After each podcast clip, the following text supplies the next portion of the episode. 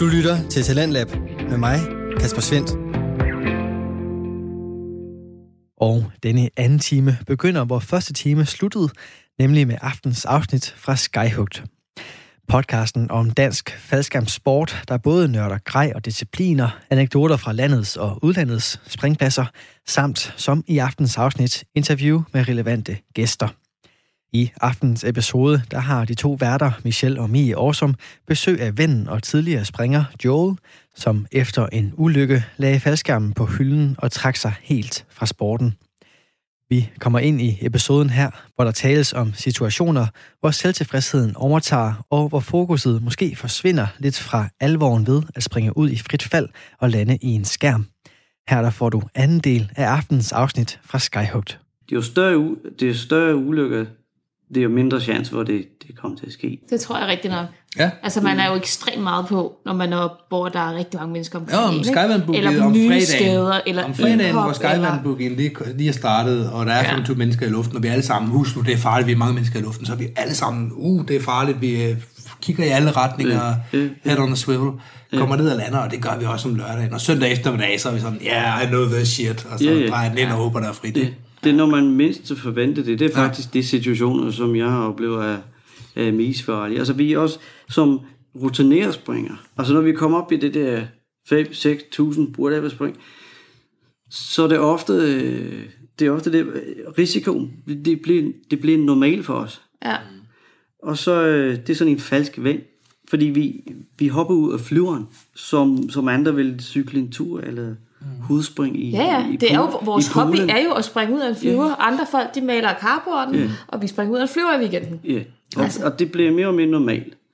Og så, og det, det, det for mig, det, jeg vil sige, complacency ligger. Mm. Øh, men det kan ske alle vejen. Men altså, det, pokker undgår vi det? det kan man ikke. Det tror jeg Det ikke, man tror jeg kan. heller ikke, man, man kan. man kan være opmærksom på det, fordi øh, ting vil altid ske. Og hvis det ikke sker for dig, det sker for en anden. Ja. Sådan noget. Det er en high risk sport. Vi vil gerne sige, at oh ja, vi kan gøre det risk free. Det kan vi ikke. Det er derfor, det er spændt. Det er derfor, vi gør det. Det er sjovt at sætte sit liv på spil, hvis du forstår mig. Fordi det giver spænding. Mm. Og man kan ikke føle sig, man føler sig endnu mere i livet, hvis man op til grænsen, altså sætte sit liv på spil. Det er ikke noget bedre rush end overleve noget. Som Det jeg har rigtigt. Gjort. Det var rigtigt. Øh. Men jeg tror, der hvor man kan måske gøre et eller andet, det er ved at arbejde med sin egen opfattelse af, yeah. hvor farlige tingene er, og hvad man selv kan. For jeg minder mig selv om, igen og igen, at øh, jeg er faktisk ikke skide dygtig. Og det, altså også i forhold til landinger, Ja. yeah. uh, jeg har faktisk en lille skærm, jeg skal, det skal jeg lige tænke over. Ja. For hvis man tænker over, hvor mange spring jeg har, hvad for skærm jeg har, så er det jo ikke vanvittigt, det jeg laver. Mm. Men hvis jeg begynder at fortælle mig selv, at det er jo også, hold op, jeg har jo mange spring, det gør jo ikke noget, jeg springer en 96. Ja. Det er jo en stor skærm til sådan en fyr som mig. Ja. Hvis jeg begynder at tænke det, så begynder jeg også at lave nogle ting med min skærm, som jeg ikke skal lave. Så længe jeg kan blive ved med at minde mig selv om, at det her det er en lille skærm i forhold til, hvad tid jeg er sprunget i, og jeg er kommet til skade i en 190 en gang. Ja. Så jeg kan komme endnu værre til skade den her, hvis den bider mig. Men jeg tænker, det var i forhold til at undgå det. Hvis, når vi, det, det er meget svært at, at selv vurdere sin egen øh, vidne omkring mm. det, altså erfaring. Ja. Vi, øh, men hvis, hvis vi kunne springe med en nybegyndte sind, fordi en nybegynder, det laver andre fejl, de laver en nybegyndte fejl. Ja. Fordi de siger, ah, okay, du... Men de laver, de laver i hvert fald ikke fejl, fordi de tror, de kan mere, end de kan. Ja. Så hvis man springer, når man kommer op i den erfaring, hver evig eneste gang, det skal det også være, fordi det er lige den, præcis den split sekund, som du er uh, let your guard down, ikke? Mm. Det er det, der sker. Mm. Øhm, men det bliver aldrig uh, fejlfri. Men hvis vi, hvis vi kunne flyve med en nybegyndt sind, ja. ligesom vi gjorde det i starten. Mm. Lige tænk tilbage til den en gang med, måske. Ikke. Øhm, ja. Det tror jeg rigtig nok. Mm.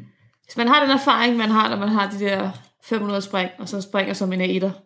Ja, så kommer man jo sandsynligvis ikke galt afsted. Nej. Ja. Man kan stadigvæk være uheldig. Man kan stadigvæk ja. øh, snuble uheldigt i en Selvfølgelig og kan man hamre det, hovedet ned i men- en kampesten og dø. Ja. Det kan man, og det, er jo- den, den faktor, vi også skal have med, at vi kan aldrig eliminere det, Nej. men vi kan mini- minimere, vi kan mitigate. Ja. Ja, ja. ja. Og så det der med complacency igen, det, vi har overlevet sådan sketchy situationer, som dodgy, og så tænker okay, så, ja. så, så kan man ikke kom, øh, sammenligne det med, med det. Så, og så når vi er op øh, overlever eller er kommet videre, og det gik godt for sådan en situation, så kalder de det for erfaring. Mm. Øh, men det er sjældent knap så dygtigt, som vi vurderer vores egen altså, Det jeg selv til hver. Ikke? Ja. Øhm, og så det, det, det er altid en kombination af ting. Ikke? Ja. Når jeg snakker med Emil om hans, øh, det var lige det. Det var sådan, åh ja, han skal bare springe ud og lande, og så komme ind og... og øh, Det har man jo gjort mange gange, det kan man sagtens. Mm. ja, helt standard. øh, Ingen problemer. Men så det er ikke, altså vi skal ikke koste så meget op. Selvfølgelig har vi sikkerheden i, i sporten. Øh, men det synes jeg faktisk, vi har. Man kan sige, du Jo. siger, det er en high-risk sport. Mm. I forhold til, at udgangspunktet er, at vi hopper ud af en flyvemaskine, så det er det. Men med det udgangspunkt, så har vi alligevel gjort stort set alt hele vejen igennem, hvad vi kan, for Jo. at gøre det så ufarligt som muligt, på trods af den... ja, det vil ikke være sjovt. Nej, Vi, vi mister bare folk hver uge. Nej, ja, præcis. mad. Nej, vi, det, det, var, det var fuldstændig ret. Det. Altså, vi gør alt, hvad vi kan. Jeg skal ikke være så pessimistisk måske, men, men jeg vil bare sige, at, at ja, shit happens. Altså, mm. vi, det, det kommer til at ske ting, men det er en del af, øh, af vores sport. Ikke? Øhm, og hvis man kan acceptere det, som det fleste gør, så er det fint. Øh, jeg er bare super ærgerlig, at det skete for mig, ikke? fordi Kan jeg godt forstå. Så jeg elsker det så meget, men det er nogle andre ting, som er lidt mere vigtige. Så derfor jeg sætter pause eller stop, eller hvad nu det hedder, mm. til, til, til de aktive springdel, og så se, hvordan det går. Øh, så, ja.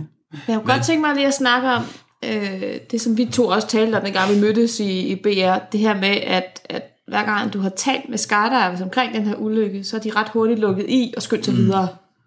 ja, det... Prøv at fortælle lidt om det. Jamen, vi nævnte det lige før måske, men øh, det, det, det, det er ikke så mange, der vil gerne øh, snakke om det, fordi så må du sige, skal du selv tage stilling til, hvis, hvis hvad, de laver, hvad de laver er rigtigt eller forkert, eller mm. hvis jeg risikerer at tage shine for dem, at, at de skal sætte spørgsmålstegn til det, det vil jeg aldrig nogensinde gøre. Nej. Det jeg har sagt i min, øh, min indslag på min Facebook-side, var at nyde hver sekunder. Fordi du ved aldrig, hvornår det er stop for dig. Jeg vidste ikke, før det skete. Men det var tydeligt for mig. Altså, det nyde hver eneste sekunder. Fordi det er fedt. Det er fedeste at springe verdenskamp. Jeg, jeg har aldrig... Jeg, jeg er spændt på at finde... Fordi grunden til, at jeg sprang verdenskamp var min eventyrlyst. Mm. Men efter min ulykke, så har jeg fandt mig fremtid, at eventyrlyst, jamen, den findes faktisk rigtig mange andre steder. Og jeg har sat helt min fokus på et sportsgren. Mm. Og det kan man ikke rigtig lave flere. Altså, det kan man godt, men, men man er ikke fuld. Man skal være all in. Øhm, jeg, så jeg, jeg, jeg ved, hvad det er. Det skal finde mig. Altså, jeg ved godt, jeg går tilbage til, til min roots i mountainbike eller, eller dykning, men, men også, når jeg ikke springer faldskærm. Før jeg var så travlt, så travlt med at passe det hele ind. Nu har jeg skåret den ene ting ud af mit liv. Mm, mm. Jeg har så meget ro på. Mm. Jeg kan næsten skide i bukser. Mm. Det er... Det, jeg har tid. Ja. Og så selvfølgelig, at det stadigvæk... Jeg kunne ikke springe i den tid alligevel, men, men jeg har så meget mere ro på. Jeg har tid, så jeg har så mange andre ting, jeg skal tage mig af alligevel. Så på anden måde, det er jeg sådan ikke ro på med den. Jeg kan bygge hus færdig. Jeg kan rejse med min familie nogle weekender. Mm. Fordi det er ikke springweekend, vi skal lige op på spring. Det er godt vejr. Ja, vi kan ikke rigtig, fordi I kender det alle sammen. Det. Ja, ja. Det kunne blive godt vejr. Det kan være rigeligt, til man ikke kan noget. Men ja, slut af den tid, hvor jeg sidder på en dropzone og vent for godt vejr. Mm. Øh, det, det, det skulle være effektivt spring til, ellers jeg gad bare ikke. Det var det, jeg nåede her til.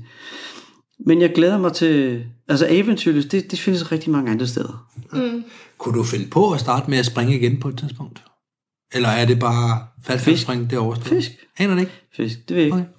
Okay. Øhm, som jeg sagde til dig før, jeg ved, at øh, jeg er nødt til at stoppe helt, før man kan have lidt afstand for den. Mm. Øh, før man kan virkelig mærke efter, hvis jeg mangler, hvis jeg savner det så meget. Og igen, hvis det passer i mit familieliv, hvis det passer i mit almindelige liv, hvis det passer ind i den igen, at, at springe lidt, det bliver en anden, på en anden måde. Øh, men måske, det ved jeg ikke. Hvis jeg finder, hvis, hvis nogle andre ting finder mig, i forhold til eventyrlyst, det kan godt være, jeg, øh, jeg er lidt spændt på øh, det der med adrenalin, fordi det ikke så meget med den, øh, med, altså efter adrenalin der i starten. Og så når, man er vent, når vi gør Ja. det mange gange, det er ikke så meget, det, det er mere om en cykeltur, og så det der med, wow man, yeah, adrenaline junkies, woo, yeah, let's go. Det, nej, det er ikke det. Det var fordi, jeg elsker at springe fællesskab og, og freefly, og ja. Så, øhm, men igen, jeg tror, at når man bliver lidt ældre, så har man ikke det samme behov. Og så i stedet for at være adrenalin, og så det bliver sådan lidt ah, ubehagelig følelse måske. Og så det har jeg slet ikke brug for. Og jeg har slet ikke brug for at brække ryggen igen. øhm, og så, sådan er det. Så øhm, tid og vis, spørg mig, og jeg øh, elsker jeres tidlige indslag omkring tidligere springer, som øh, har en, øh, en, en opfriskningskursus, dem som har sprunget, og så, fordi det er også rigtig meget, det, er også, det giver mig også en, en del ro, ved at, at når jeg tænker lige over det, jeg kender rigtig mange, som har haft pause i to år, 10 år, 17 år, og så, så tænker jeg, okay, det er bare min tur. Hej hej. Og det må man godt. Ja. Man må gerne gå ud. Altså, Ja, var det man 17 kan år også med godt HP? komme tilbage igen. Altså, der ja. er folk, der, der øh, er væk i mange, mange år, som ja. HP for eksempel, der jo har været helt væk, ikke haft nogen berøring med sporten. Ja. Så bliver drengene store, og så vil de godt til at lave noget faldskærm. Sådan. Og det næste, der sker, det er, at HP han er i gang med at freefly igen. Ikke? Vi har alle sammen vores forskellige grund, og så jeg tænkte, jeg bare accepterer det, så er det bare min tur. Mm. Og det er også okay. Så øhm, Og du virker faktisk relativt afklaret. Altså, det virker Ja, ikke det var- når du sidder og siger det. nej, nu er, nu er det klokkerklar, fordi det er derfor, jeg har lagt noget op på Facebook, for lige sådan en afsluttet. For det har vel Så også været en rejse at, at komme frem til, Ja. okay, jeg er afklaret. Det er sådan, jeg har det. Også for at gøre det i virkelighed, fordi ja, det er kraftigt, men det tog lidt nosser for at bare sige, jeg stopper her, fordi det er ingen, der har lyst til. Dyb i. Altså, men, men at se det højt, det var en lettelse. Også se det på en måde, som jeg giver lidt min erfaring videre, og fortælle folk, at jeg er her stadigvæk. Jeg, jeg, er ikke, øh, jeg er ikke gået andre steder, jeg, jeg springer bare ikke mere. Øhm, og så, så kunne jeg også lægge den lidt. Det var sådan en closure for mig. Mm. Øh, og det var dejligt. Og så, folks reaktioner har været meget blandet, ikke? Altså, de, det er nogen, som var, ja, det, det virker ked af det, og så, det skal jo ikke være. Mm. Fordi, øh, jeg kan godt forstå, at det, det ikke, de mister mig i luften, Mm. og det kommer jeg til at savne. Men, men jeg har så mange gode minder, og så det er dem, jeg tager med mig. Jeg skal ikke kigge tilbage og være ked af, hvad jeg ikke har mere. Jeg, jeg kigger tilbage på, uh, de, åh, kæft man, det er rove historier, jeg kan fortælle dig. Ja. Vågne op med en smiley face på sin venstre testikle. Lave en nøgenpyramide pyramid med seks andre fra start af. Øh, Hvor afsige råb stammer fra. Og så det, det er så mange gode minder. Jeg kan altså, er så meget vælge med. Det er navn af en afsnit måske. Men ja, jeg glæder mig til at være fremtidspoinger faktisk. Ja. Men øh, ja, men jeg tror det er ikke øh, særlig meget. Men mindre du har flere spørgsmål. Vi plejer øh, tidligere, vi har øh, fra afsnit 40 og før da, der havde vi øh, et øh, de vise ord, mm. hvor man kunne sige noget. Og nu er vi efter afsnit 40, vi er sådan ud af vores elevtid, så, så har vi droppet den for You Know Your Skydiver Win. Mm. Men alle andre, der har været i interviewet før da, de har fået lov til at give et par vise ord med på vejen. Og hvis du har noget, ja. så er det fint. Hvis du ikke har, oh, så, så mange at vælge med. Nej, det er ikke. øhm, ja, men min, min, min vise ord, jeg, jeg har så meget lyst til bare at være fjollet, og så, men jeg prøver lige at holde det seriøst på den her. Du må afsnit. gerne være fjollet, Nej, nej, det gør jeg i til hverdag. Ja. det var en gammel vis, vis mand, som sagt, lige før han død. Men, øh, men nej, nej, virkeligheden er, at jeg vil sige, efter min erfaring, så, så plan the flight, fly the plan. Det er fucking vigtigt, bestemt når man er flere i luften og sådan mm. Og gør, hvad der bliver aftalt. Fordi mm. hvis du du siger ja, ja, og så laver noget andet, det går galt. Men lad være med være klar til fuck the plan, hvis ikke det går mm. efter. Fordi hvis man er hvis man har valgt at hvordan det skal foregå. Og så man er låst fast i den. Mm. Så du giver ingen mulighed for at redde dig selv med spontanat. Altså, at, at, at tænke ud af boksen og sige, okay, det går galt, glem plan. Mm. Når shit's on fire, så track væk, og så yeah, ny plan. Ja, ja, det er mest for sig selv i landingesituationen okay. for eksempel. Ikke? Altså, hvis, og, og hvis, hvis, det, hvis det ikke føles rigtigt, så er det højst, højst sandsynligt ikke rigtigt. Og så lige give dig selv lov til lige sådan, ah, det var noget, hvad, hvor, hvorfor? Nej, det lige. Og så lytte til, og hvis du har en mantra, hvis du har en rutin, hold dig til det. Hold dig til det. Øh, og så en anden ting i forhold til det der med, altså, tag en lille pause en gang imellem. Ikke en pause for sporten, men bare tag en skridt tilbage, en ægte, ærlig skridt tilbage, og spørg dig selv, hvad, hvad, hvad laver jeg her? Jeg kan huske, det var en spring i Majbo. Det var en solo, det var start sæson. Og så jeg var lidt der, hvor jeg sådan, og det var mange, det var 5-6 år til. Og så hoppede jeg ud, og så var jeg i frifald, og så kiggede jeg ned, og jeg var lige over, øh, hvad hedder det, hangaren. Mm. Og så kiggede jeg ned, og så tænkte jeg, what the fuck am I doing? og så vågner jeg lige op igen, og så, så nyder det lidt, ikke? og så, så trækker jeg, og så lander jeg. Men det var helt mærkeligt, sådan, hvad, jeg, det lige gik op for mig, ja. efter så mange år. Jeg falder mm. med 100 i timen ja. mod jord. Ja i frifald. Altså, det er sådan en epiphany at opfatte yeah. sig selv som at være i frit fald. Ja, yeah. det, og det var, falder. det var fantastisk. Men samtidig man spørger, mens man falder, mm. hvad fanden laver jeg, mand? Det er, det, det er crazy, det her. Men det er også sjovt. Ja. Så nyd livet, nyd hver sekunder, og skål. Skål. Skål.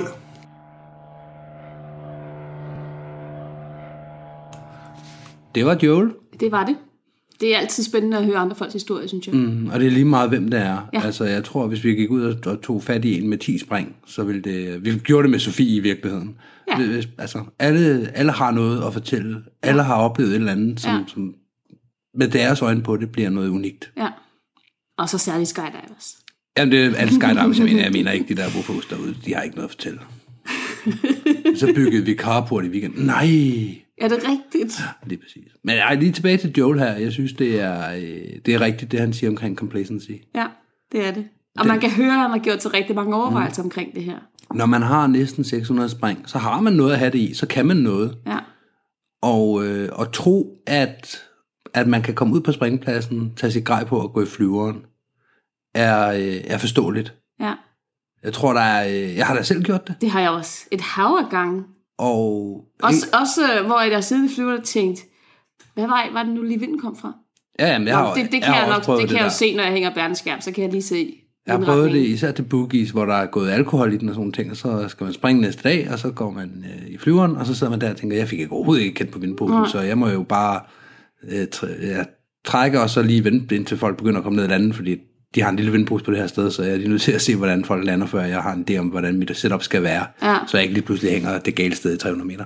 Skal vi bare sige uh, farvel her? Lad os gøre det. Hej hej! hej.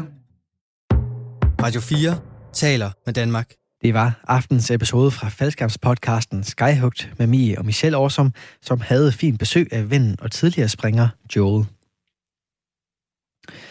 Det næste, jeg vil præsentere for dig her til aften, det er et afsnit fra podcasten Et Venligt Sind. Den har verden Jacob Elan Hicks, der er født og opvokset i USA, men heldigvis så befinder han sig nu i det danske land, og så har han altså startet denne podcast. Et Venligt Sind er en podcast, som baserer sig på en spirituel og praktisk viden, både inden for psykologi samt forskellige coachingværktøjer og teknikker – og dermed så kan du som lytter hjælpes til at få et bedre forhold til dine tanker og følelser igennem de her forskellige interviews, som Jakob han laver med en række forskellige gæster. De er med til at fortælle omkring deres forskellige tilgange til at få et venligt sind. Og i aftens episode, der er Leila Glumby med til en snak omkring loven om tiltrækning, en teori, der handler om energier og om, at intet er tilfældigt. Her der kan du høre forklaringen og snakken om den teori. Velkommen alle til denne episode. Jeg værdsætter virkelig, du lytter med. Mit navn er Jakob Hicks, og jeg er skaber og vært for et venlig sind podcast. Jeg er uddannet coach, har en kandidat inden for sundhedsfremme og har evigt interesseret mig for personlig udvikling, funderet i spirituel viden og praksis. Jeg er 37 år, bor med min kone og lille datter, som jeg begge elsker overalt på jorden. Min familie har været nogle af mine største lærermester i min personlige udviklingsrejse, og jeg nævner min datter særligt i mange af episoderne. Målet med et venligt sind podcast er at hjælpe dig med at være skaberen af dit eget liv. Mere selvkærlighed, kontakt med din intuition, større mod og tilstedeværelse er centrale elementer i den her podcast. Hver episode interviewer jeg eksperter til en snak om deres personlige rejse hen imod et mere venligt sind. Ønsker du at stifte bekendtskab med effektive redskaber og tankegang til at transformere dit liv, så er du kommet det helt rigtige sted. Hvis du har spørgsmål, idéer eller forslag, så er du velkommen til at skrive på jakob.etvenligsind.com. Så er vi også på Instagram og Facebook at etvenligsind.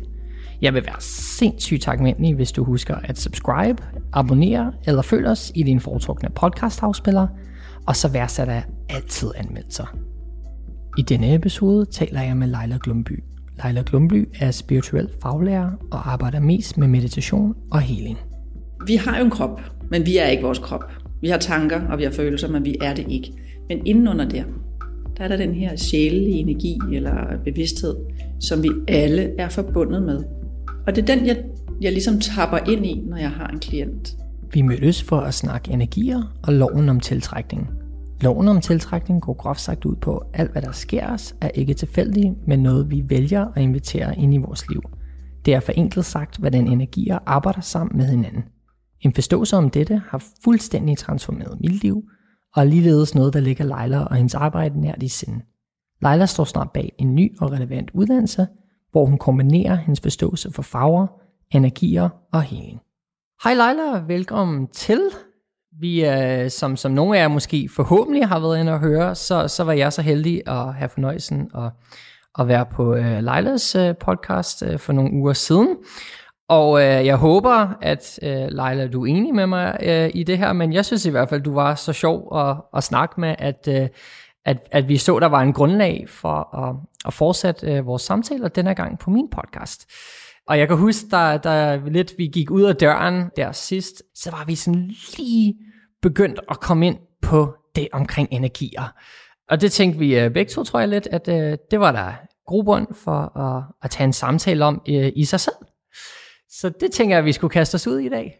Øh, hvis vi bare starter, fordi sådan energi, tror jeg, kan være sådan en meget bredt begreb for rigtig mange, og, og man kan selvfølgelig både tale om det sådan i, i fysikkens verden, og sådan, øh, i alle mulige forskellige kontekster. Jeg tror, at når vi taler om energier i dag, så, så mener vi det sådan lidt mere i den spirituelle øh, kontekst, som for øvrigt overlapper med, med den fysiske kontekst.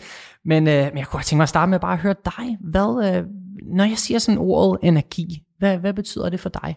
Altså den, det første, jeg kommer i tanke om, det er, øh, hvis jeg lige må lave en lille, øh, op, øh, sådan en lille historie.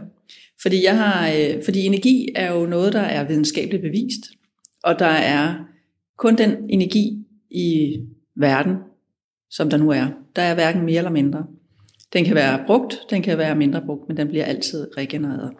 Men jeg på for mange år siden sad, jeg har jo altid gået og funderet over, hvordan skal jeg forklare det her med, hvordan virker det her?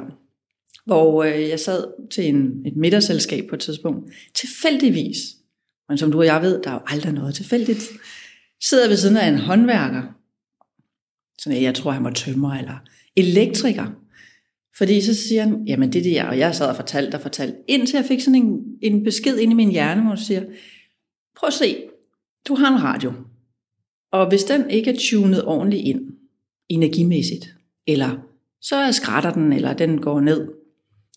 Det er lidt det samme, når vi taler om energier i vores verden. Og så sad han sådan lidt, Nå, men så giver det mere mening. Fordi det kunne han sagtens forholde sig til, når det bliver sådan noget øh, kunstigt, eller fordi energi er jo bare alt. Altså, du er energi, jeg er energi, koppen, bordet er energi. Fordi vi ved, hvordan det ser ud, kan vi også håndtere det. Så det var i virkeligheden sådan en... Jeg blev inspireret, fordi jeg nok fik en lidt vejledning et andet sted fra, fra den åndelige verden, hvor jeg beder om altid, eller ofte om at få noget hjælp til at forklare de her sådan lidt svære ting, som jeg i virkeligheden går rundt hver dag og tænker, det er jo ikke svært. Eller... Så det var bare en lille historie sådan med energi. Og for mig er energi den afstand, der er mellem mennesker, eller i virkeligheden helt ud i universet, og vi kan mærke hinanden. Det er jo også det, vi kan, når vi er sammen i et rum, eller ligesom vi sidder, som du sagde lige før, den her med, at på vej ud af døren sidste gang vi mødtes, at begejstringen, fordi vi er inde i et felt, vi godt kan lide at være i, øh, og den at løfte til et nyt niveau. Og jeg, jeg er så glad for det der, at du, du er lige kom ind på det medmenneskelige der, ikke? fordi energier for mig, Øh, jeg tror også, vi var inde i det her sidst, ikke? altså sådan en rigtig god måde at, at prøve at forklare det på øh, også, det er det her med, at øh, har du nogensinde sådan prøvet at træde ind i en rum, og øh, der var måske flere mennesker inde i det rum, og, og, og nogle af dem fik du en bestemt følelse af, øh, og andre fik du en anden følelse af. Ikke? Og, og det tror jeg, der er mange mennesker, der har prøvet, uden de overhovedet har forstået det, eller kunne forklare det. Ikke? Altså, jeg, jeg gik det meste af mit liv øh, uden at forstå det, eller kunne forklare det. Og det er jo fordi, at, at vi er energi også, og, og, og det er jo det, ligesom man opfanger fra andre mennesker. Ikke? Og det er jo derfor, vi også har det her begreb, sådan, om det, det der menneske havde dårlig energi. Eller, så, så det tror jeg, der er mange af jer derude, øh, der nok kan forholde jer til, til den oplevelse. Så kunne jeg godt tænke mig at høre, hvordan har du brugt, øh, jeg kan ikke engang lige at kalde det et begreb, altså hvad, hvad, hvad, hvordan har du mødt, øh, kan man sige, energier i, i, løbet af dit liv? Hvordan har du for eksempel øh, fået et forståelse af det, eller sådan, Hvordan har du integreret det sådan rent kropsligt? Altså sådan, hvad, hvad har din egen sådan rejse med hensyn til sådan energi været? Hvor mange timer har vi? Ja, præcis. Prøv at forklare det så måske første gang, du fik den der oplevelse i kroppen, hvor du begyndte sådan at reflektere eller tænke over, hvad, hvad er det her? Jamen der tror jeg, jeg, det har nok været efter, jeg begyndte på min spirituelle vandring. Jeg tror, når jeg kigger tilbage i mit liv, så har jeg altid været meget sensitiv og kunne mærke, men uden at vide det. Og nogle gange var det ikke engang mine egne energier, øh, altså min egen i kroppen. Men jo mere jeg er blevet, har uddannet mig øh, i forskellige retninger, så er jeg begyndt ligesom at træde, hele tiden træde tilbage til mig selv og finde ud af, jamen hvad er, øh, hvad er det, jeg bliver påvirket af? Og det der med, at du siger, øh, jeg tror, det, det, når, du, når du sidder og nævner det her med, når vi går ind i et rum, og det, det er mange år siden, hvor jeg gik ind i en butik, eller jeg gik faktisk forbi, for jeg kunne mærke udenfra, her skulle jeg ikke ind. Og det var sådan et, men så gik jeg ind i nabobutikken, som var meget hyggeligere. Og jeg ved ikke, hvad der var sket der, men, men dengang registrerede jeg, ville bare ikke derind. Og så gik jeg ind i den næste, og jeg kan huske dem, jeg fulgtes med, blev sådan lidt, for Leila, altså det er bare en butik. Ja, jeg skulle ikke derind. Så jeg tror, efter min, de uddannelser, jeg har taget som healer, klaverjant rådgiver, rekreationsterapeut, og hvad det nu ellers er, er jeg blevet meget bevidst om, hvordan vi signalerer til hinanden. Fordi det er jo mit redskab, når jeg arbejder, når jeg underviser, når jeg holder foredrag, at jeg kan mærke, når folk spørger om noget, eller, og så er jeg 100%, 120% opmærksom via min krop. Så når folk siger noget, så kan jeg simpelthen mærke, hvis det er, altså hvad der sker inde i dem, fordi jeg stiller mig selv til rådighed som kanal. Prøv at sige lidt mere om det, fordi det, det var så det første, jeg vil spørge dig om. Det er ligesom det der, hvordan har du mødt det i dit eget liv, og, og hvordan støtter du på det? Men, men nu arbejder du så professionelt øh, med det her også. Hvordan bruger du det i, i dit sådan professionelt virker, altså din forståelse af, af energi, og hvordan arbejder du med dine klienter omkring at bruge den fælles forståelse af energi, ligesom i deres udviklingsproces? Godt spørgsmål. Altså jeg ser jo en masse his, sådan nogle øh, glimt i, hvornår var det, jeg første gang stiftede bekendtskab med det her. Fordi det er jo hele tiden, du åbner nogle spørgsmål. Det er jo så sejt. Du er så god til det. Øh, og så den med at lige, så åbner der sig et helt reservoir med alle de ting, som jeg i virkeligheden gerne vil fortælle om. Og det her med første gang, at jeg mærkede, sådan, hvor jeg tænkte, jeg skulle have en klient til klaverjance. Og jeg havde sådan et, pludselig fik jeg voldsomt ondt i min ene hofte. Og jeg tænkte, det giver ikke, jeg har jo ikke gået, altså det kom bare som lyn fra en klar himmel, og jeg tænkte, nu bliver jeg nødt til at ringe til den her klient og aflyse. Det var der ikke tid nok til. Ind ad døren kommer den her klient, det var en kvinde, Og så begynder session, og det begynder at gøre mere og mere ondt i min krop, og jeg tænker, det var så mærkeligt. Og pludselig så tænker jeg, nu må, jeg, nu må det briste eller bære. Siger jeg til hende sådan helt, så siger jeg, har du ondt i hofterne? Ja, siger hun. I det øjeblik, hun siger ja, forsvinder min smerte. For mig er det energi. Altså, vi er jo forbundet. Vi har jo en krop, men vi er ikke vores krop. Vi har tanker, og vi har følelser, men vi er det ikke. Men indenunder der, der er der den her sjælelige energi eller bevidsthed, som vi alle er forbundet med. Og det er den, jeg, jeg ligesom tapper ind i, når jeg har en klient.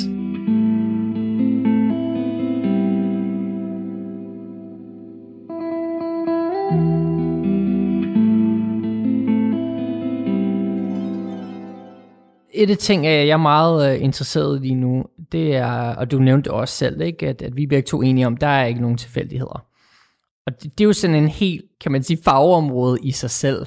Og det fagområde øh, for mig handler meget om, hvordan øh, kommunikere øh, energier med hinanden, og hvordan, du ved, hvis alt omkring os er energi, og vi er energi, så kan jeg godt lide at forklare det med, at, at man kan også tappe ind på en eller anden form for sådan en samtale øh, mellem de to energier. Ikke? Altså, der er jo mange mennesker, der siger, sådan, man lægger en energi ud i universet. Ikke? Og jo mere jeg har fået en forståelse af det, jo, jo mere er jeg også begyndt at, at vide, at der ikke er noget, der er tilfældigt. Ikke? Min far han siger det nogle gange med sådan, når man altså bed universet om, hvad du gerne vil have, eller læg, læg det energi ud i universet, du gerne vil blive mødt med. Og, og, og når man begynder at forstå det som en slags sprog, så kan man faktisk også begynde at tappe ind i den sprog til faktisk at, at forme det liv, man gerne vil have på en eller anden måde.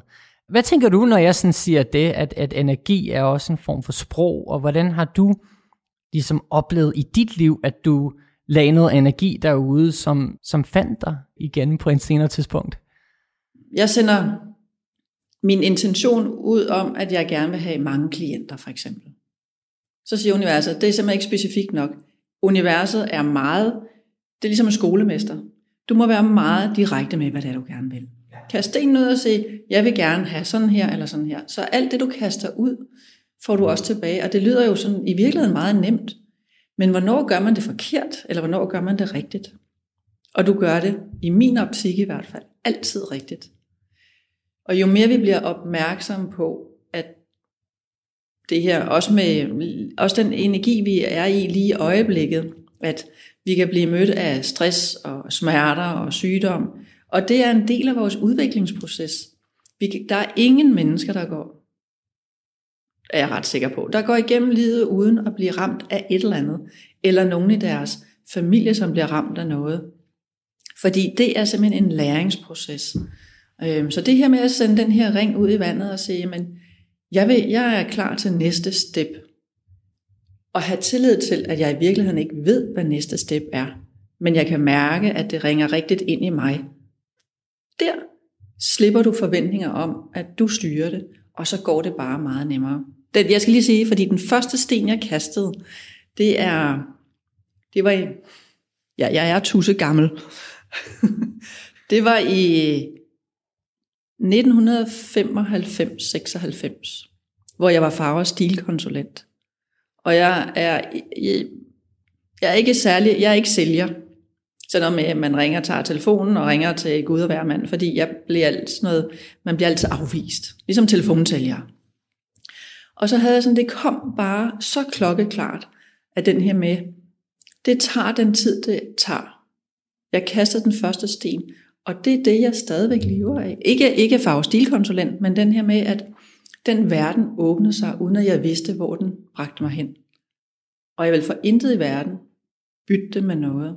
Der er nogle ting, hvor jeg tænker, det kunne måske have været vinklet lidt anderledes, men, men jeg er nået dertil, hvor jeg er i dag, øh, og stoler på det, den energi, jeg har inde i mig, det jeg møder, og den med at kunne sige til og fra.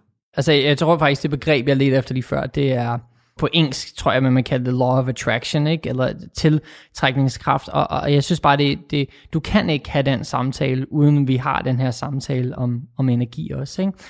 Jeg kom til at tænke på, på en historie, Leila, jeg sad og så sådan en um, dokumentar med en britisk uh, tryllekunstner. Han er ret, han hedder Darren et eller andet, Og han er ret interessant, fordi han laver ret mange sociologiske eksperimenter. Og der er jo andre forskere, der også har gjort det her, for ligesom at teste, er for eksempel held, er det fuldstændig vilkårligt, eller, eller påvirker mennesket held gennem tankens kraft, eller vi kunne sige gennem loven er af tiltrækning. Ikke? Og han lavede så ekstremt en eksperiment, at han faktisk tog til et, et mindre britisk by, og fik borgmesteren og nogle af de andre centrale figurer til at gå med på det her. Men der var ingen i byen i tre måneder, der vidste, at de lavede det her eksperiment. Og, og det gik groft sagt ud på at bevise, om held bare er fuldstændig vedkårligt, eller om det er noget, vi kan tiltrække øh, ind i vores liv. Og, og den fik bevist, jeg vil ikke afsløre øh, konklusionen, men, men den fik bevist det på sådan en fuldstændig fantastisk måde, at selvfølgelig er det noget, at vi delvis øh, kan påvirke gennem tiltrækningslov øh, eller tiltrækningskraft. Ikke? Jeg vil anbefale alle at gå ud og søge det her. Søg, øh, jeg, jeg kan sgu ikke, men, men Darren og Experiment About Luck eller et eller andet øh, på, på din øh, internetbrowser, så skal du nok finde det. Men jeg synes, det er en, en en øh, fantastisk måde at, at vise, at, at det her vi alle sammen bare går rundt og tror, at der er nogen, der er heldige, og der er nogen, der er uheldige.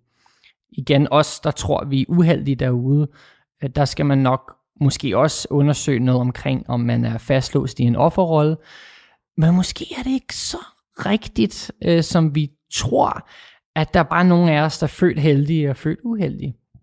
Og jeg synes, det er en sindssygt vigtig øh, forståelse øh, at, at få, måske mere end nogensinde, hvor vi er henne nu øh, i vores samfund. Ikke? Øh, vi talte også om faktisk, inden vi optog det her med, at nogle af de største transformationer i, i vores liv, hvis vi ser det, øh, sker typisk i krisesituationer. Ikke?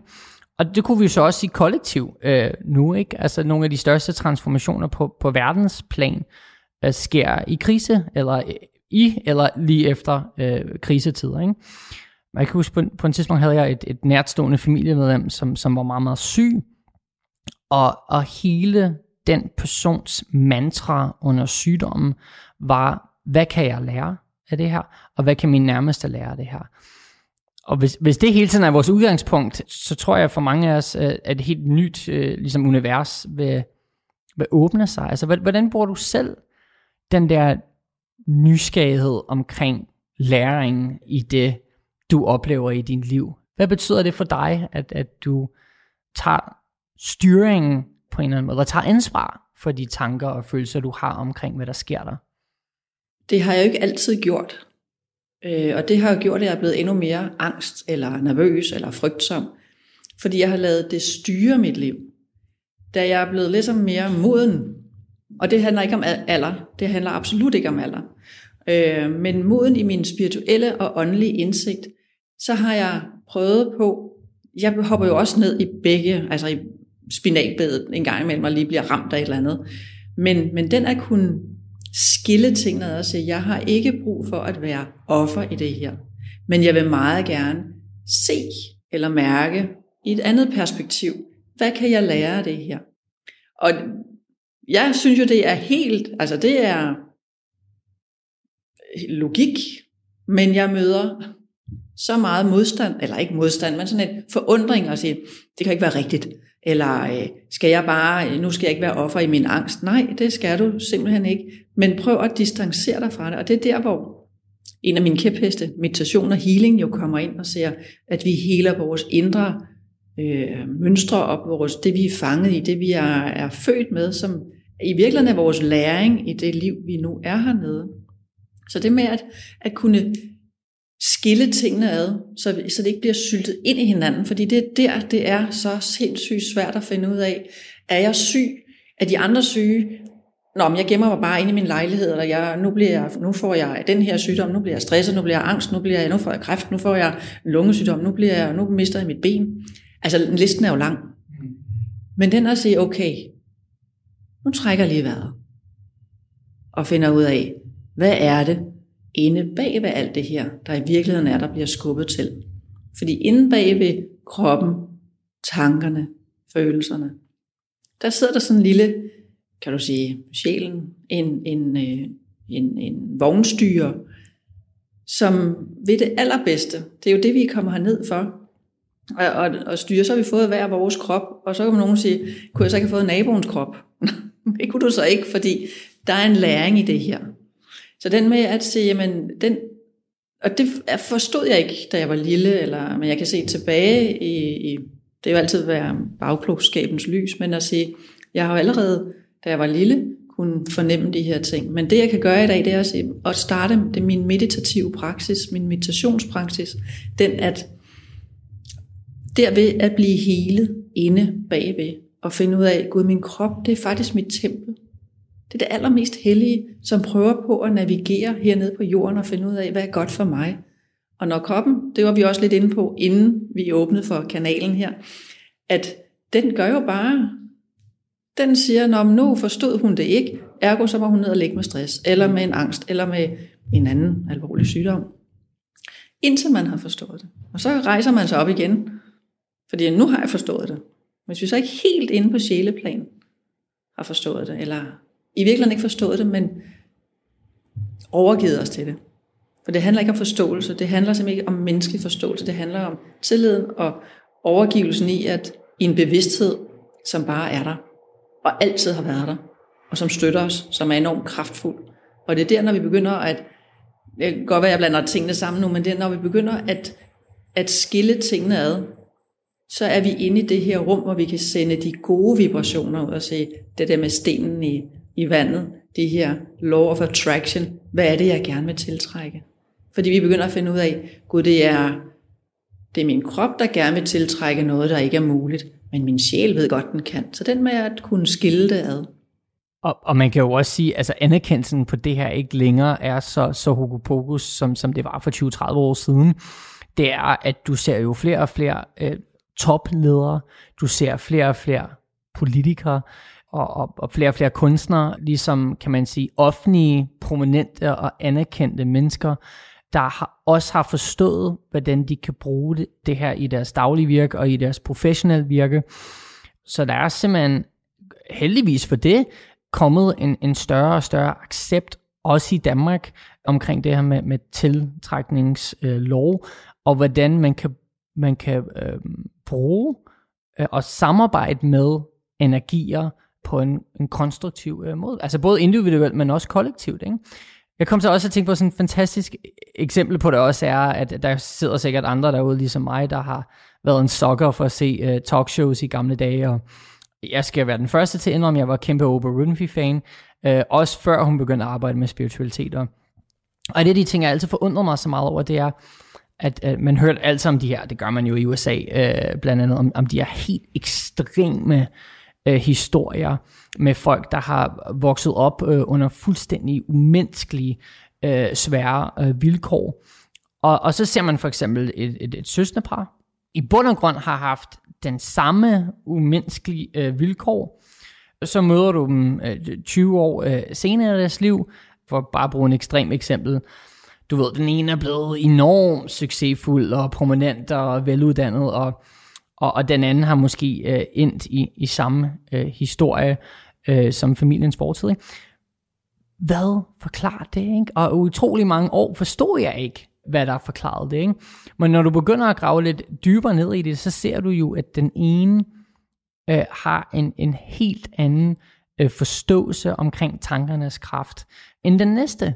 Øh, og, og, og det er jo det, der er nogle sådan skiller altså, for, hvordan vores livshistorie øh, udfolder sig. Ikke? Det er meget, hvordan vi, vi tænker om os selv og om verden og om andre mennesker altså tiltrækningskraft, hvor, hvor du kan se to, hvad der burde have været to identiske historier, udfolde sig på to vildt forskellige måder. Ikke?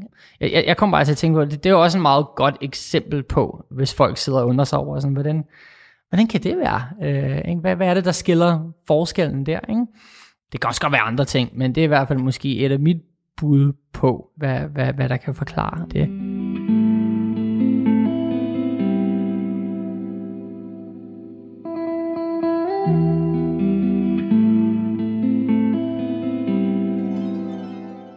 Men lad os blive lidt konkret. Hvordan øh, for folk, der sådan, øhm, øh, måske stadig er lige på webben, men, men siger, okay, jeg, jeg kan godt begynde at i hvert fald at måske være lidt nysgerrig på omkring, hvad I to snakker om lige nu. hvordan kan man hjælpe folk i gang med at, at komme i kontakt med deres energi og, og få brugt det på en måde, der er konstruktivt øh, for dem og andre. Hvad er din personlige erfaring omkring det, og hvordan, hvordan arbejder du øh, med det professionelt? Jeg vil anbefale, at man begynder at meditere. Det er simpelthen, øh, det er mit råd. Og hvad er det, der sker i, i meditationen, der gør, at man kommer i kontakt med sin energi? Det er, at du vender blikket ind i dig selv. Din, I den første periode, hvis du gør det, hvis du mediterer hver eneste dag. Øh, og jeg skal lige sige også, at hvis man er virkelig presset og stresset og helt op at køre, øh, så er det svært de første dage at meditere, fordi det er sådan et, nu har jeg hørt, det skulle være så nemt. Det er det ikke. Det tager tid. Så det kan godt være, at de første dage må man bare tage fem minutter, hvis det er det.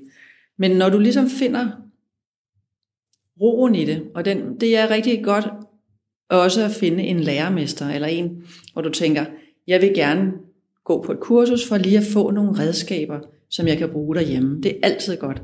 Man kan sagtens selv gøre det, men det er der, vi nogle gange mister fokus. Fordi så bliver vi, når vi begynder at meditere, så kan man blive i virkeligheden meget mere svimle og syge og få hovedpine og alt muligt. Og så der stopper de fleste. Men det er en helt almindelig proces i at få forløst nogle ting. Så det med at komme ind i os selv, ind i kernen, for, altså ind, ligesom i kåre, når du dyrker sport, du skal ind og have en stærk kåre, fordi det styrker hele kroppen. Den spirituelle eller meditationskåren går ind og styrker den her kåre endnu mere, så du bliver endnu mere bevidst om, hvor det er, du er på vej hen. Og der kan du begynde at skille din hverdag, eller din, den med at ikke at være fanget i andres energier, men i virkeligheden kan det være rigeligt at være fanget i dine egne energier, fordi det er jo noget af et puslespil. Så, så jeg vil anbefale meditation, og hvis man er øh, helt op at ringe, om helt op i hovedet, så vil jeg anbefale at få fat i en healer til at starte med, for lige at få bragt krop, sind og ånd ned i balance, i en periode i hvert fald, og så derefter begynder at meditere. Og jeg ved jo også, der er en del, øh, inklusiv mig selv, og, og det snakker jo mindfulness meditation også en del om, er måske også en, en god måde til dem, øhm, som, som virkelig har svært ved at komme ned i kroppen og starte på det her. Så kan man måske også sådan gøre det lidt gennem bagvejen, ikke? At, at der er også en del yoga, der i hvert fald inkorporerer delelementer øh, for meditation, ikke? Og, og det kan måske være en rigtig god måde, at man gennem kroppen kommer ned øh, i sit hoved øh, også. Ikke? Og der er det jo bare at opsøge de rigtige yoga-praksiser, fordi der er nogen, der bruger væsentligt mere tid på, kan man sige, meditationsdelen og, og åndedrættet end, end andre. Ikke? Så det kan måske også være en god måde for dem, der, som du siger, måske energimæssigt lige skal, skal, skal ned i balancen, ned i kroppen, før man overhovedet øh, kan begynde at, at fokusere sig omkring meditationen. Og der er det vigtigt, at man ikke, at jer, der sidder og lytter, at vi ikke slår os selv oven i hovedet og siger, nu kan jeg heller ikke finde ud af det. Fordi det er helt almindeligt. Når du nævner det med kroppen, så er det jo også, hvis man så øh, har sådan lidt med yoga, og tænker, det er kun for specielle udvalgte, eller det har jeg ikke lige tid til. Ja, det, stadigvæk yoga er super godt, fordi det er jo, yogaen er jo, du dyrker yogaen for at gå ind i det meditative. Og hvis du synes, du ikke lige har tid til det, så kan det bare være at gå en tur. Altså ude imellem øh, grønne planter, eller øh, om vinteren er det jo, er det jo knap så grønne, i hvert fald her i Danmark. Så den med, netop som du siger, at komme ned i kroppen og se, lige nu har jeg brug for at vende hjem til min krop, ikke være bare op i mit hoved, men lige finde ud af, hvordan det er, min krop er, så man ikke flygter fra det ansvar. Og det er jo ikke en enten eller, der findes jo fantastisk også øh, guided øh, meditationer derude. Sådan en meget klassisk en inden for mindfulness, at man laver sådan en kropsscanning. Og, og det er jo en fantastisk måde også, igen det her med øh, at, at, at få forbundet krop og, og sind på en eller anden måde, eller at komme ind i sin krop øh, igen.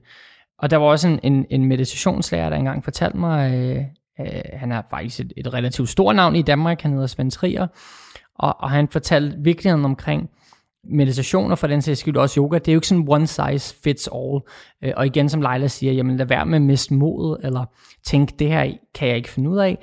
Først og fremmest så tager det tid og læring, men, men shop også lidt rundt øh, og finde den form for meditation, eller hvis det er yoga, den form for yoga, som fungerer bedst for dig. Og, og jeg er så glad for, at du sagde det der med at være kærlig og nemsom mod sig selv, også i starten. Fordi det er så vigtigt en del af meditationspraksiset, øh, at, øh, at man udviser sig selv en kærlighed, også når man ikke har tålmodigheden, og også når man ikke har konstruktionen. Det, det er jo hele øvelsen. Og jo mere kærlighed du kan udvise dig selv, jamen, så kan jeg garantere dig, tør jeg næsten at love det her, jo hurtigere vil du kunne være i meditationen, og jo hurtigere vil det have en, en virkning øh, for dig på en eller anden måde. Ikke? Det her med, øh, altså den her med vanskeligheden ved, at når vi sætter os ned og trækker vejret, fordi meditation er jo i virkeligheden basic at trække vejret, fokuseret. Men når vi begynder at gøre det, så siger kroppen, det gider jeg ikke, fordi det er lidt besværligt, og det er også farligt, fordi så lærer jeg mig selv at kende. Så nu skal du høre her, det er meget bedre at gå ud og vaske op, eller det er meget bedre at få kvalme, det er meget bedre. Men det er der, den her med at være kærlig ved dig selv, og tålmodig at sige, det er en del af processen i at vende hjem til dig selv. Kroppen er blevet, ikke misbrugt, men i hvert fald, den er blevet brugt i alle de år, den nu har gjort det, den skulle. Og nu siger sjælen, eller noget inde i dig, jeg vil gerne hjem til mig selv, jeg vil gerne hjem i min kerne, men det betyder ikke, at man mister kroppen. Til gengæld bliver den mere ungdommelig, mindre syg måske. Øh, det er sådan min egen øh, lommefilosofi, fordi vi begynder at erkende, det kroppen fortæller os, de signaler, der kommer der, er med til at, jo mere vi kan lytte til kroppen, når vi er stresset og presset og helt ude af koncepterne, er det svært at lytte til kroppen. Men når vi begynder at gøre det, at skille tingene ad, og sige, at kroppen er et, men min bevidsthed er noget andet, der begynder du at afkode din krop. Jeg, skal lige, jeg vil lige runde af med den her med, at det her tager tid, altså meditation tager tid. Ligesom når du går ned i et fitnesscenter og gerne vil være stor og stærk, bliver du det den første dag? Nej, det gør vi ikke, men der ved vi, det tager tid. Meditation, det skal helst komme nu. Og hvis vi lige skal slå en krølle på, hvad vores udgangspunkt var omkring det her energi, hvis, hvis der er nogen af jer, der sidder nu, spurgte jo Leila og, og med konkrete redskaber ligesom til at komme i gang med det her øh, energi. Det der også sker, øh, når, når vi mediterer, når, som Leila siger, at, at vi begynder at komme øh, og lytte mere og mere til de signaler, som kroppen sender os. Den anden ting, der sker, det er, at vi begynder at kunne lytte ikke kun mere og mere til vores, øh, de signaler, vores krop sender os, men vi begynder mere og mere at kunne bruge det, nogle mennesker kalder en intuition, ens hjertekompas, øh, ens energi. Vi kan lige pludselig også høre den stemme klare, og kan begynde mere og mere at bruge den øh, til at guide os og til at kommunikere med, med universet på. Leila, det, det er simpelthen altid en, en fornøjelse øh, at snakke med dig. Jeg føler i hvert fald, at, at vores energier snakker rigtig godt sammen, og, øh, og jeg tror helt sikkert, at, øh, at vi mødes igen på en eller anden måde. Tusind tak øh, for i dag, for, for dem, øh, der sidder derude og er interesseret i at læse eller høre, øh, eller møde dig øh, personligt. Hvor kan folk finde mere øh, information om, om dig og dit arbejde? Altså det kan man blandt andet på min hjemmeside. Øh, det kan man ved YouTube, øh, hvor jeg har min egen kanal med meditationer blandt andet. Instagram, Facebook, podcast. Bare søg. Øh, ja, bare på... søg på mit navn. ja. Leila Glumby. Fantastisk. Tak for i dag. Det var alt for denne gang, men det sjove behøves ikke stoppe her. Husk, hvis du kan lide, hvad du har hørt, så følg os på Instagram, at et venligt sind. Abonner på os i din yndlings podcast afspiller, eller besøg vores hjemmeside til at fortsætte din rejse mod et venligt sind. Husk, den største gave, du kan give dig selv og andre, er at være tilstedeværende. Radio 4 taler med Danmark. Det var det for aftens omgang Talentlab. Jeg kunne præsentere dig for to danske fritidspodcasts. Først, der var det Mie og Michelle Awesome, som havde besøg i deres faldskærmspodcast Skyhugt af vennen og tidligere springer Joel, der lagde skærmen på hylden efter en alvorlig ulykke. Og så fortalte Leila Klumby om loven om tiltrækning og energier i Jakob Hicks podcast Et Venligt Sind. Du kan finde andre afsnit fra begge podcasts inde på diverse podcast-platforme, hvis du ønsker at dykke videre ned i de to universer. Og så kan du selvfølgelig også finde tidligere Talentlab-afsnit inde i vores Radio 4-app eller inde på radio4.dk. Mit navn er Kasper Svens, og tilbage for mig er blot at sige tak, fordi du lyttede med og på genlyt.